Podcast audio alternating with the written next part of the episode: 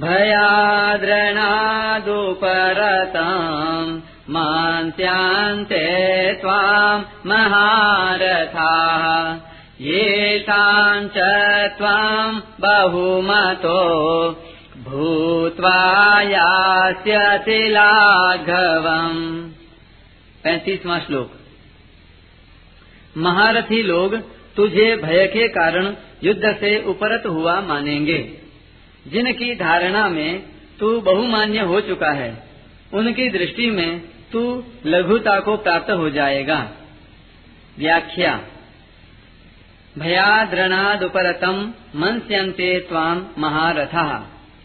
तू ऐसा समझता है कि मैं तो केवल अपना कल्याण करने के लिए युद्ध से उपरत हुआ हूँ, परंतु अगर ऐसी ही बात होती और युद्ध को तू पाप समझता तो पहले ही एकांत में रहकर भजन स्मरण करता और तेरी युद्ध के लिए प्रवृत्ति भी नहीं होती। परंतु तू एकांत में न रहकर युद्ध में प्रवृत्त हुआ है। अब अगर तू युद्ध से निवृत्त होगा तो बड़े बड़े महारथी लोग ऐसा ही मानेंगे कि युद्ध में मारे जाने के भय से ही अर्जुन युद्ध से निवृत्त हुआ है। अगर वह धर्म का विचार करता तो युद्ध से निवृत्त नहीं होता, क्योंकि युद्ध करना क्षत्रिय का धर्म है। अतः वह मरने के भय से ही युद्ध से निवृत्त हो रहा है। ये च बहुमतो भूतवा यास्यति लाघवम।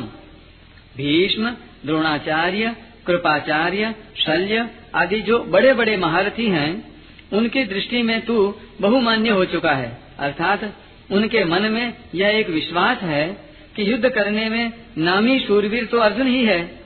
वह युद्ध में अनेक दैत्यों, देवताओं, गंधर्वों आदि को हरा चुका है।